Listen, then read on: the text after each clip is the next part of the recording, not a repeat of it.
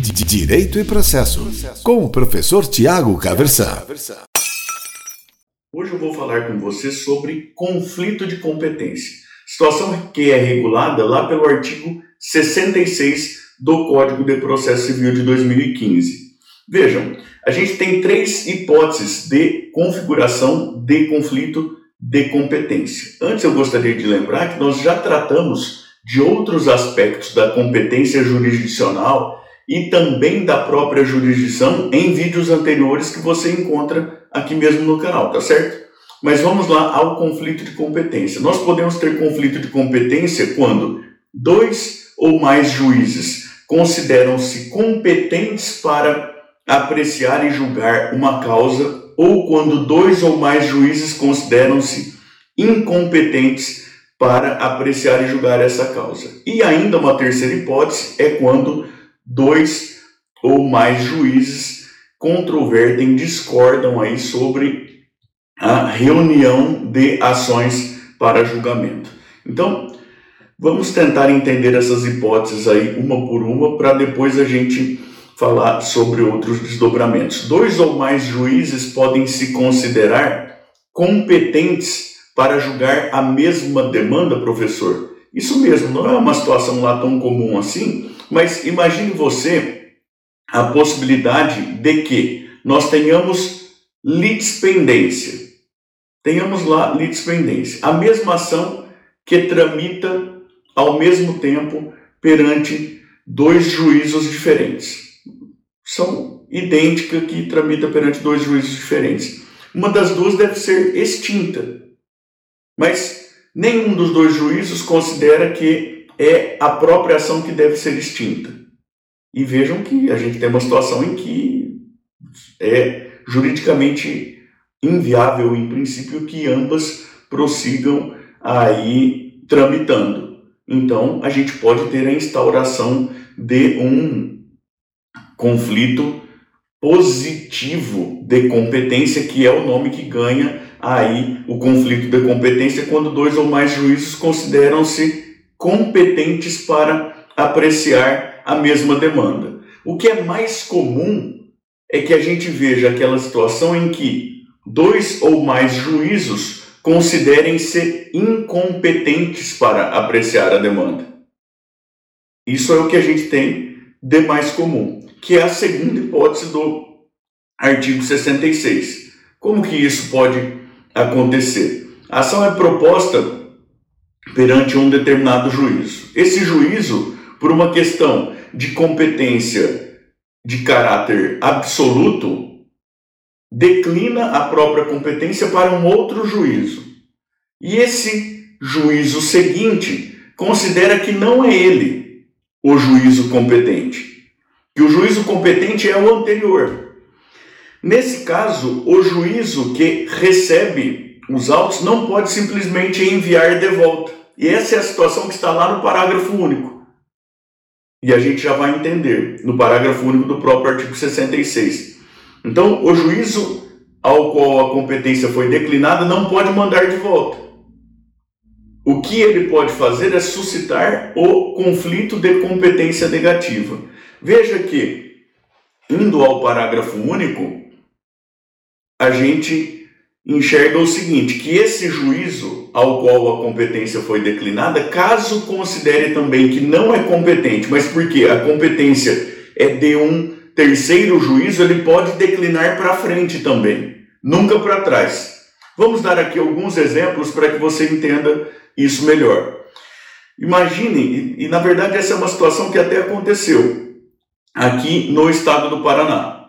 Os processos de sucessão, inventários, por exemplo, tramitavam perante as varas cíveis. O Tribunal de Justiça alterou o Código de Organização Judiciária de maneira que essas ações passaram a ser da competência das varas de família, que passaram a ser varas de família e sucessões em vários lugares de, é, aqui do estado do Paraná.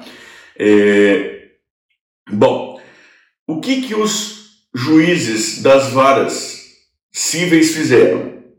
Encaminharam as ações de inventário e as ações relativas a direito sucessório em geral ao distribuidor para que fossem redistribuídas as varas de família. Questão de competência absoluta. Os juízes das varas de família suscitaram um conflito negativo de competência por conta daquela regrinha da perpetuatio jurisdiciones de que nós já até tratamos, ou seja, de que alterações posteriores aí não alterariam, de fato ou de direito, não alterariam em regra a competência. Tá certo? Então veja, o juiz ou o juízo lá da vara da família não podia mandar simplesmente de volta. Então o que ele fez foi instaurar, o que eles fizeram em geral foi instaurar conflito de competência perante o Tribunal de Justiça. É para essa situação que serve. É, aqui, imaginando uma, uma, uma outra situação, é, distribuição de uma determinada demanda em face de um outro estado da federação perante uma vara da fazenda pública. Aqui de Londrina, a vara da fazenda pública declina a competência para uma vara civil. Para uma vara civil, entendendo que, pelo, pelo próprio Código de Organização Judiciária, a competência da vara da Fazenda Pública seria para julgar a Fazenda Pública apenas de municípios e do próprio estado do, do Paraná. Então, declina da competência para a vara civil. Veja que há uma discussão no Brasil, quase que superada, sobre a competência do Poder Judiciário de uma determinada unidade da federação poder ou não julgar o executivo de uma outra unidade. O entendimento que tem predominado, me parece muito correto, é que pode sim, não há vedação até por conta do próprio pacto federativo.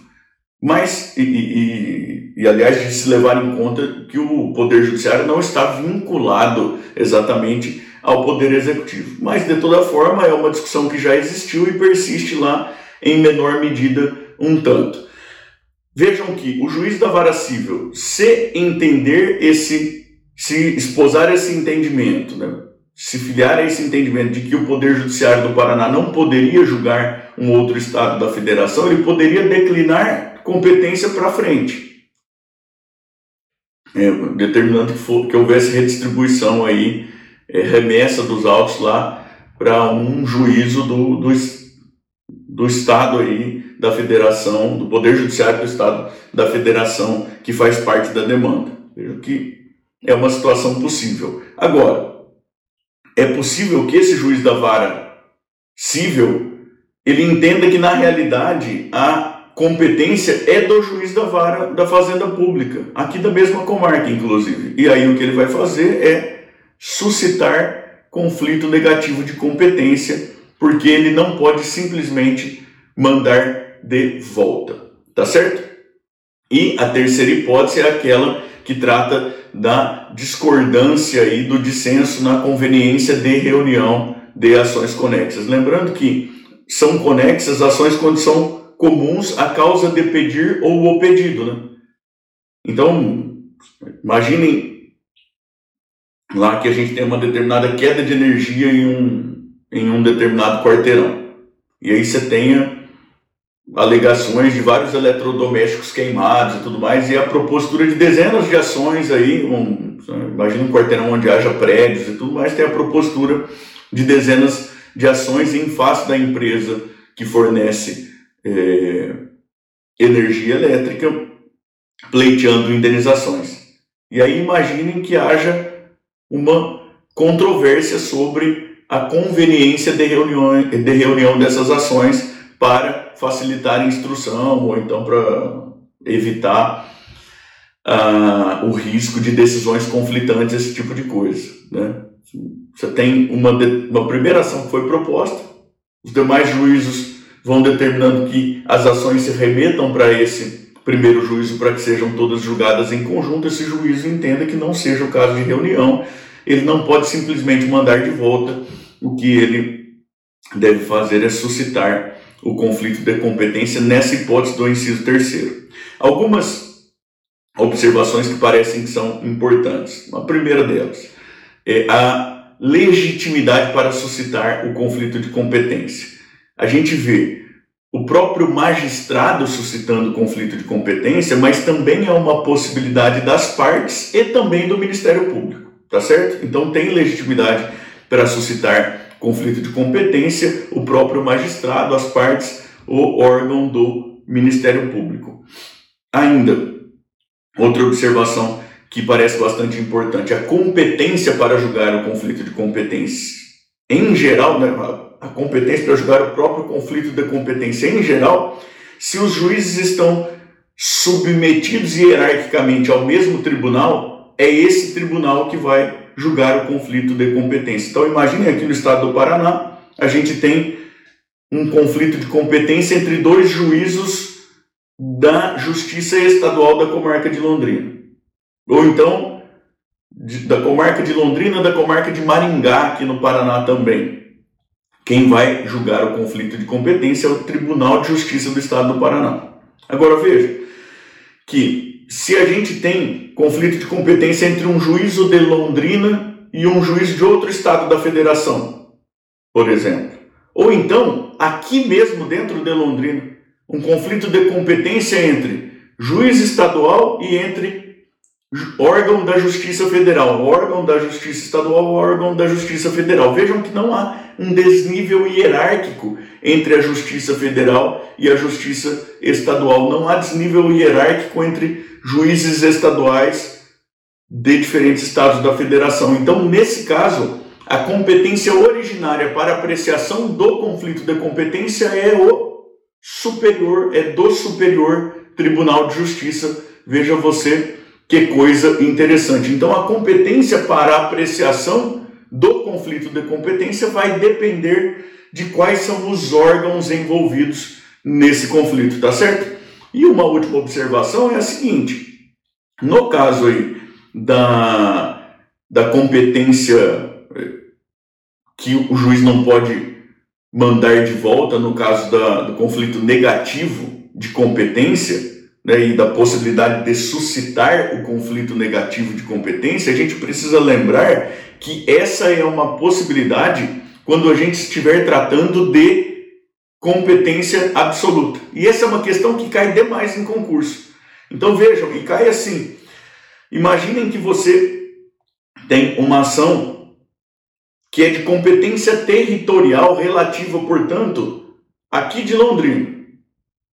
A parte interessada, a parte ré, suscita essa incompetência relativa na forma prevista pelo próprio Código de Processo Civil, artigo 337, suscita a incompetência relativa como preliminar na apelação. E o juiz aqui de Londrina acolhe essa alegação de incompetência relativa, declina a competência para outro lugar qualquer, por exemplo, Maringá, para a gente continuar com, o mesmo, com a mesma cidade a que a gente já fez referência aqui uma vez. Manda lá para Maringá. E ninguém se opõe a isso para nenhum meio, até porque o cabimento de recurso de agravo de instrumento é um tanto quanto, quanto controvertido para essa situação, apesar do Superior Tribunal de Justiça já ter sinalizado bastante firmemente que caberia. Mas imaginem aí que as partes não adotem as medidas e tudo mais, que o processo vá lá parar em Maringá. O juiz de Maringá, quando recebe, olha e fala: Nossa, mas está errado isso aqui. Porque a competência é lá do juízo de Londrina mesmo. Essa é a melhor aplicação da legislação. O que deve o juiz de Maringá fazer? Essa é a situação que, que cai bastante frequentemente em concursos públicos por aí. E muita gente responde que o juízo de Maringá deve suscitar conflito negativo de competência, mas não é assim. O que o juízo de Maringá deve fazer é julgar, processar e julgar a demanda. Mas eu não estou entendendo, professor, por quê? Simplesmente porque se trata de uma questão de competência relativa que, em geral, não pode ser pronunciada de ofício pelos órgãos do Poder Judiciário, depende aí da provocação das partes. Se a própria parte interessada não tomou os meios adequados aí para a defesa do seu próprio interesse, problema dela, o que o juízo de Maringá, nesse caso, então, deve fazer é julgar. Então, a suscitação de conflito negativo de competência, ela vai ser possível naqueles casos em que nós estivermos diante de uma controvérsia sobre a competência absoluta. Tá bom? Direito e Processo, com o professor Tiago Caversan.